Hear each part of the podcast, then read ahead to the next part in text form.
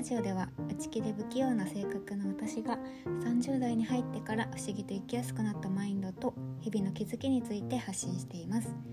はい皆さんいかがお過ごしでしょうか？3連休明けということでちょっと憂鬱という方もいるかもしれませんが。あと水木金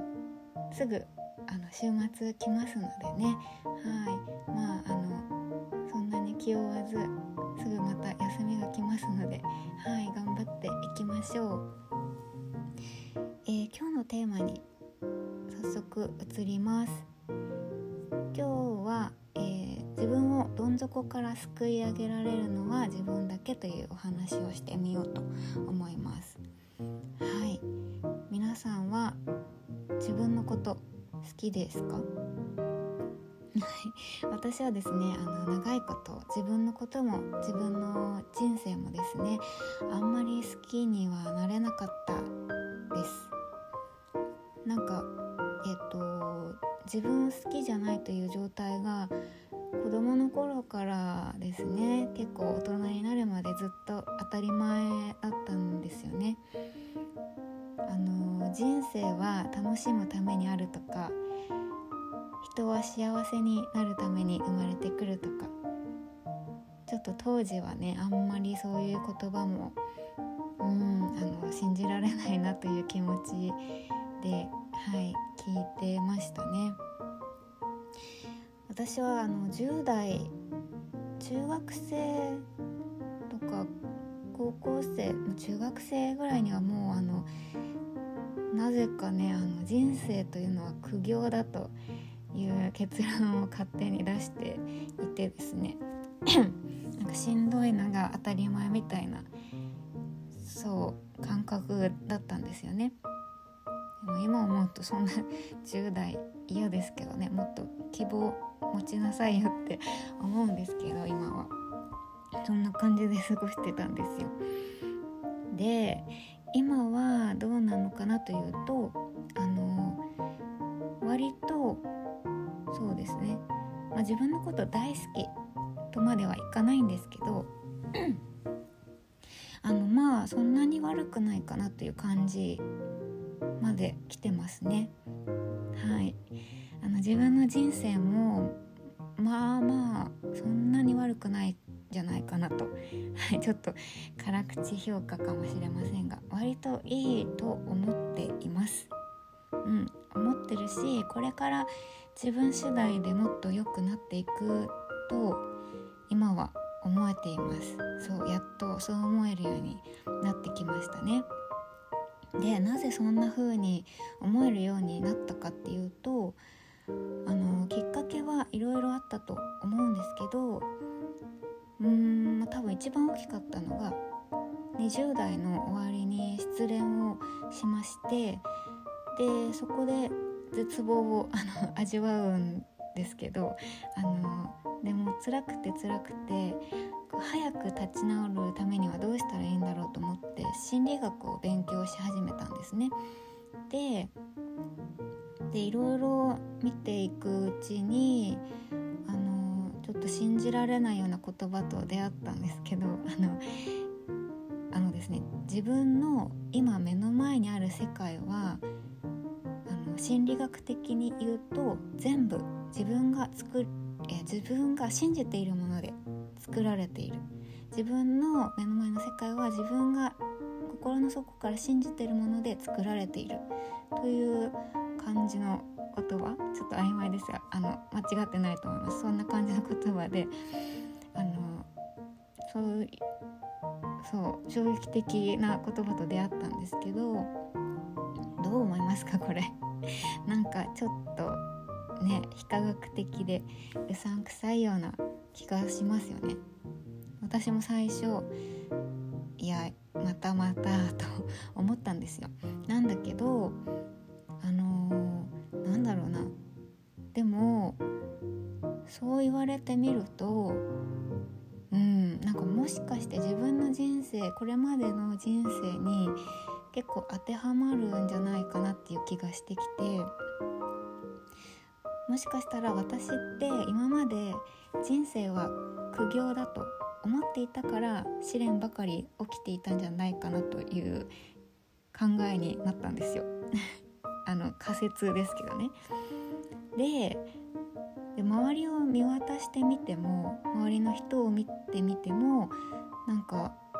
ますますそうなんじゃないかというような気がしてきてなんかどうしてあの当たり前みたいに幸せに生きてる人とそうじゃない私みたいな人がいるんだろうって、まあ、前々から思ってたんですよね不公平だなと。私ってあの幸他の人みたいに幸せすら望んじゃいけない運命なのかなみたいな思ってたんですけどでも別に私そんなにねあの罰が当たるような悪いことしてないですしなんかどちらかといえばいい人間でいようとしてるタイプだったんですよねなのにおかしいなと思い始めてもしかして自分が自分を不幸な方向に何ですかね不幸な方向に追い詰めてるのは自分だったのかもしれないっていう風に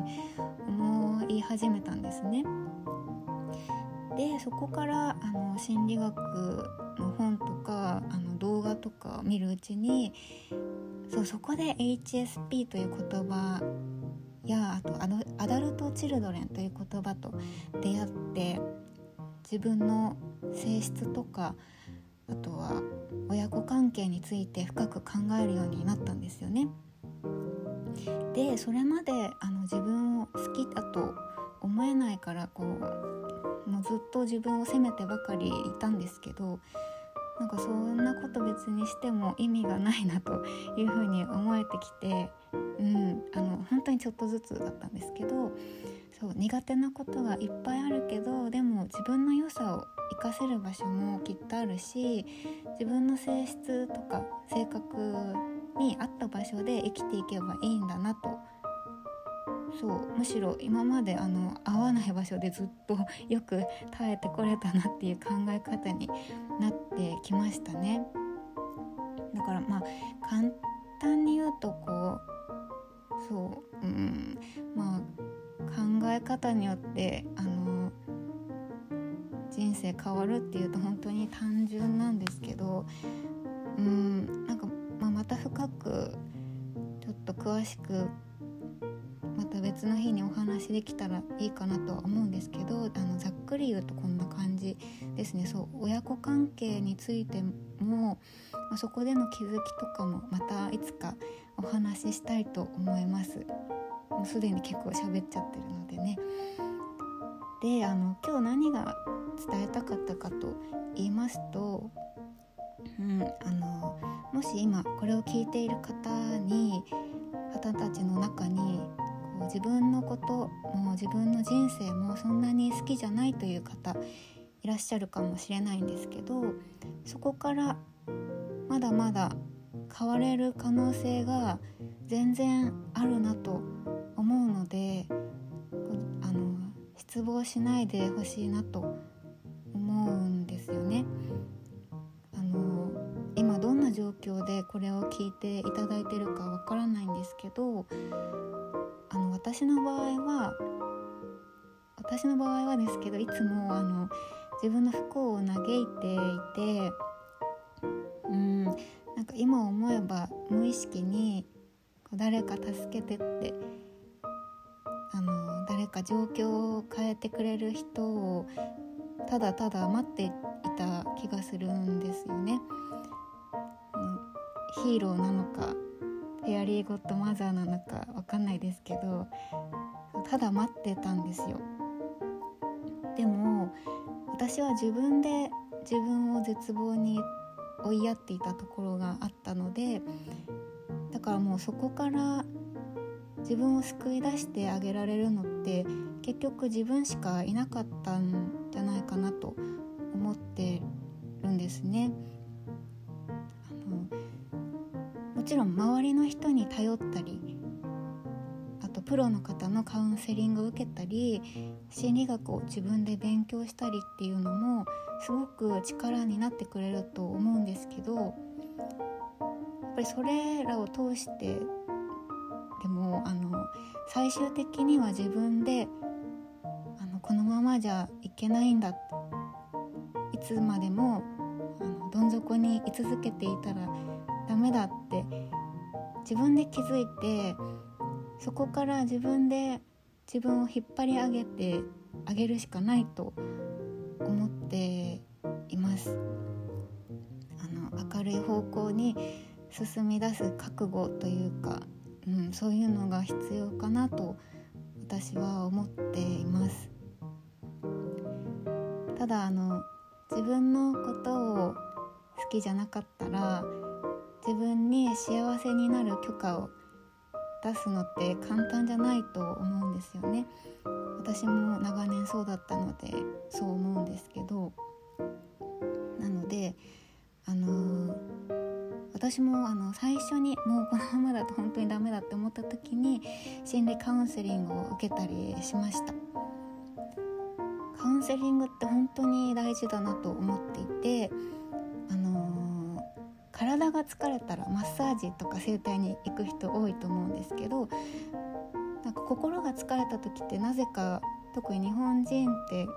ただ我慢しちゃう人のが多いと思うんですよね。でもあのマッサージ行くみたいなノリでカウンセリングを受けられるようになればいいかなって思っているんですね。なんかちょっとかあの敷居が高いような感じがするんですけどあの周りに行ってる人とかがいないと。でもあのカウンセリングって本来別に心が病んでいなくてもあの病む前にこの元気な状態を維持するためにも行っていい場所なんですよね。だからあの